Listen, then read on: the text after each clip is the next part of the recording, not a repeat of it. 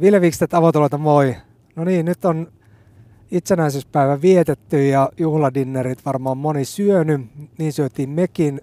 Toki vähän ehkä sellainen erilainen, mitä normaalisti on totuttu tällaisena niin ajattelemaan juhlaateriaa. Meillä oli sandwicheja ja sitten ranut siinä kyljessä ja vähän majoneesia ja tällaista. Mä aloin pohtia sitä koko juttua, että miksi niin yleensä juhlaaterian pitää olla sellainen, että sitä on pitkään hauduteltu ja laiteltu koko päivä ja monta eri ruokalajia ja niin edelleen. Ja valkoiset pöytäliinat, kynttilät, kaikkea tällaista. Mun mielestä ei tarvi olla, että juhlaateria voi olla ihan mikä tahansa, vaikka nu- leirinuotilla joku makkaranpaisto tai tällaista, että kunhan siitä vaan tekee jollain tavalla juhlallisen, oli se sitten ihan vaan niin kuin, että päätetään, että nyt juhlitaan jotain tai sitten tuodaan vähän jotain rekvisiittaa ja muuta. Et mekin sit sitä kattausta tehtiin, että kyllä valkoiset pöytäliinat ja kynttilät voi olla vaikka ihan vaikka tuollaisilla sandwicheilla ja mekin otettiin sitten ihan niin kuin viinilasit otettiin va- noin vesilaseiksi ja lapsille myös ja saatiin semmoista vähän juhlan tuntua. Ja tämä oikeastaan, että miksi tehtiin näitä sandwicheja, oli se, että kun mulla lapset on vielä vähän nuoria ja ei ole niin tottunut tällaisiin pitkiin illallisiin ja ei tykkää mitenkään hirveän monimutkaisista mausta, vaan semmoista perussimppeliä hyvää ruokaa. Ja sandwichit on toki sillä tavalla hyviä, että niitä pystyy tuunaa jokaisen ma- makumaailman mukaan ihan sellaiseksi kuin haluaa. Ja päädyttiin sitten tähän ratkaisuun.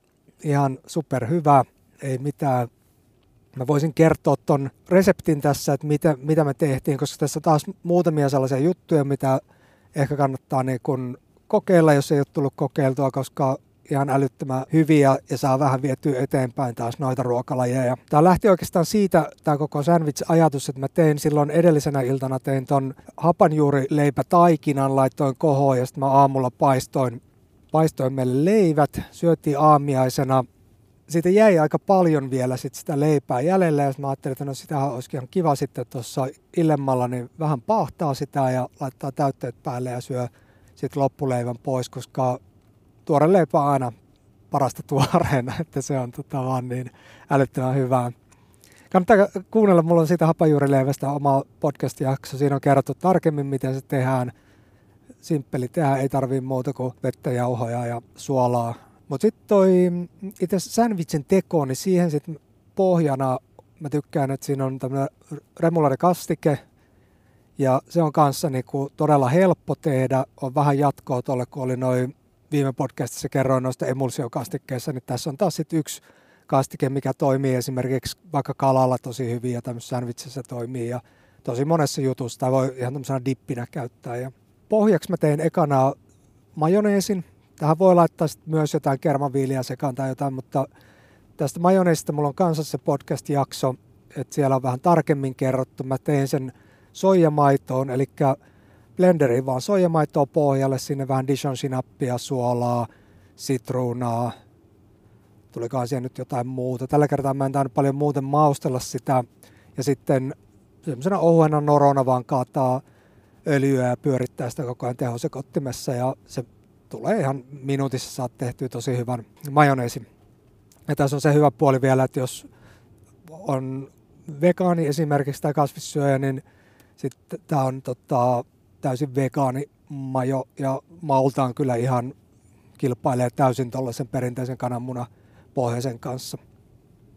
Sitten kun se majoneesi oli tehty, niin sitten siihen kapriksia ja suolakurkkuu, siinä voi käyttää taas ihan tuollaista maustekurkkua tai niin kuin hapatettua kurkkua, mitä halukaan, niin sitä sitten hakkaa semmoiseksi pieneksi hakkelukseksi sinne sekaan, laittaa punasipulia.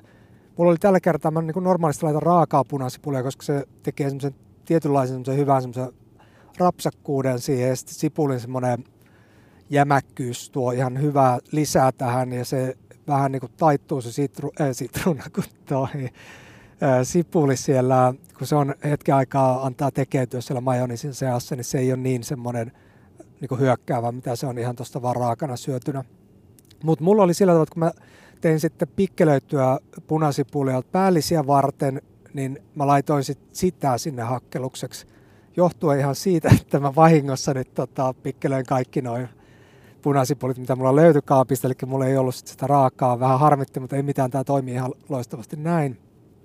Ja ne sinne sekaisin, sitten voi vähän maustella sitä, maistaa, että tarviiko suolaa, ei välttämättä tarvii, kun siellä on suolakurkku, kapreiksi tämmöisiä suolaisia elementtejä, voi laittaa mustapippuria, vähän sitruunaa purista lisää sinne sekaa, jotain yrttejä ja hyvä. Mä laitoin persiliaa tällä kertaa sinne sekoitin. Taas voi mitä tahansa, ruohosipuli käy erinomaisesti. Tai sitten jos haluaa viedä sitä makumaailmaa vähän johonkin toiseen suuntaan, niin sitten vaikka ihan korianteri tai joku tällainen. Joo, mä tein sen persilialla tuossa aika perinteinen remulade yrtti, mikä sinne sekaan kannattaa laittaa.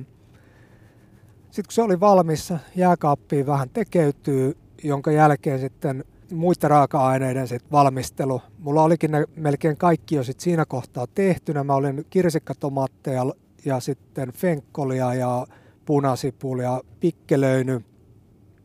Ja pikkelöinti menee kaikkein helpoiten. Muistaa tämmöisen 1, 2, 3 säännö, eli yksi osa etikkaa, kaksi osaa sokeria, kolme osaa vettä. Kiehauttaa nopeasti se, että sokeri sulaa sinne sekaan ja purkkiin. Sen voi tehdä kahdella tapaa, että joko jäähdyttää sen ja laittaa nuo raaka-aineet sinne tai sitten pistää ne raaka-aineet sinne kuumaan ja sitten antaa sen jäähtyä ja kansi kiinni ja sitten vaan jääkaappiin, kun se on kylmä.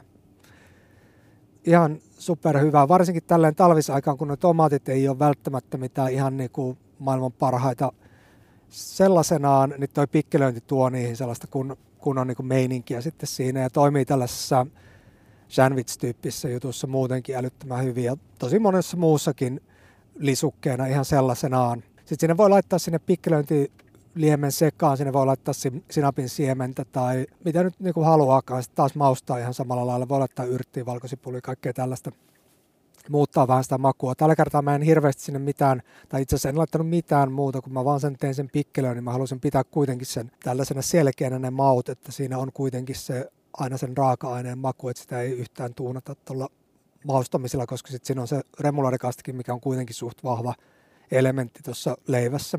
Joo, siinä on oikeastaan noin täytteet alkoi olla, mitkä va, niin vaati tällaista esivalmistelua, sitten vaan leipä siivuiksi uuniin. Mä teen sen silleen, että mä laitan niin grillivastuksen päälle, paadan, katsoo vaan, että se ei palaa, pahtaa molemmat pinnat. Sitten siihen voi laittaa pikkusen oliviöljyä, ja jos tykkää valkosipulia, niin mä teen silleen, että mä otan vaan halkaisen valkosipulin ja vedän sillä sitä leivänpintaa pari kertaa. Siitä tulee just semmoinen sopiva valkosipulin maku, mutta se ei ole semmoinen liian hyökkäävä, että se olisi niinku liian vahvasti se valkosipulinen juttu. Sitten päälle mä laitan salatin lehdestä siihen, remulaadekastike sen salatin päälle, ihan vähän senkin takia sitten tässä järjestyksessä, että se kastike sitoo sit niitä muita raaka-aineita, että se pitää kiinni siinä, että ne ei lähde lentelemään siitä salatin päältä. Toki siinä on se, että kun se salatti on pohjalla, niin se vähän vettyy siitä remulaadekastikkeesta, mutta sen takia tätä ei kannata tehdä niin kuin etukäteen kaappiin, vaan ihan vasta sitten, kun rupeaa syömään, niin tekee, että se ei rupea vettyä.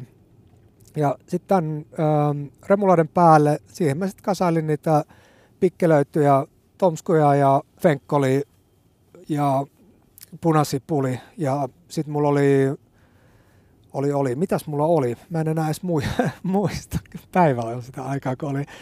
Mutta siinä tota, tosissaan sit siihen voi laitella ihan, ihan mitä tahansa ja sitten jotain proteiinia, mitä haluaa. Voin tehdä jotain leikkelettä siihen, kana käy hyvin, tofut, kaikki mitä tahansa tai jotain kikkiherneitä siihen pahtaa – sanoisin, että oikeastaan melkein mikä tahansa käy. Kaikki äyriäiset toimii hyvin, kala toimii hyvin. Ja, ja siinä oli oikeastaan sitten se ähm, toi sandwich. Me tehtiin muutamia erilaisia, koska meillä on tytöillä on silleen, että toinen syö tomaattia ja toinen kurkkua ja sitten se ei kelpaa, kelpaa nämä niin muut jutut siinä. Ja tota, mutta sitten tämän lisäksi mä halusin sitten tehdä vielä sitä ranut ja mä olin jättänyt siitä majoneesista, mitä käytin siihen remulaiden pohjalle, niin mä jätin siitä osaan sitten käyttämättä ja mä laitoin ranuja varten sitten sen majoneesin dipiksi. Ja ranskalaiset mä tein ihan sillä, että otin perunaa, vedin ne semmoiseksi suikareiksi ja keitin ne no, nopeasti. Sillä tavalla pitää olla tarkkana, että ei keitä liian pitkälle niitä, että ne ei mene muhennokseksi sinne. Semmoinen, se on kuitenkin semmoinen jää napakaksi, mutta se on kypsä jonka jälkeen sitten pyörittelin ne tuossa riisijauhossa.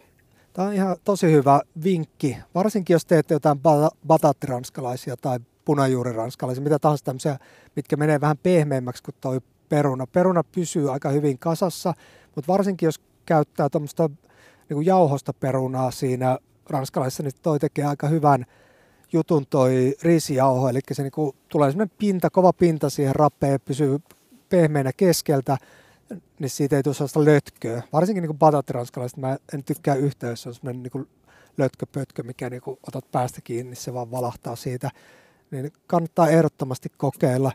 Sitten vaan öljyä kattilaa ja liesi täysille. Tässä kannattaa olla aika skarppina sen öljyn kanssa. Mä lämmitän sen 175 asteeseen ja katon sen aina mittarilla – sen takia mittarilla, että se öljy saattaa oikeasti syttyä ihan tulee ihan itsestä. Että se ei tarvii, vaikka mäkin kaasulielellä teen, niin sitä aina vähän varoa, että ei se kaasun liekki ota siihen, mutta se ei ole niinku se, edes se riski siinä, vaan se, että sen kuumentaa liian kuumaksi, niin se saattaa roihahtaa, niin ei, nyt kannata ruveta liikaa pelkää sitä, mutta joku kansi siinä vieressä koko ajan, että saa pistettyä kannen heti päälle, jos se syttyy liekkeihin.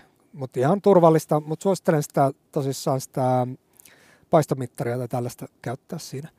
Joo, ei siinä oikeastaan muuta. Niin sitten siihen ranskalaisen siihen, mä sekoitan siihen riisijauhon sekaan suolan, että mä en laitakaan siihen perunat, niin se tulee aika kivasti suola sit siinä samalla siihen mukaan. Okei, tällainen oli tällä kertaa tämä tää resepti ja käykää katsoa kuvia tuolta avotulella Instafeedistä. Tykkääkää täällä suoratoistoissa näistä podcasteista, jos satutte näistä tykkäämään. Mä en sille, kun kaikki aina, että laittakaa viisi tähteä tai jotakin, niin älkää laittakaa, jos ei ole sen arvoisia. Mä haluan oikeasti semmoista niinku rehellistä palautetta. Se on kiva kuulla, että mitä tämä oikeasti niinku herättää ajatuksia ja sitten kehittää tätä sen mukaan eteenpäin. Ok, palataan taas seuraavissa jaksoissa. Moi moi!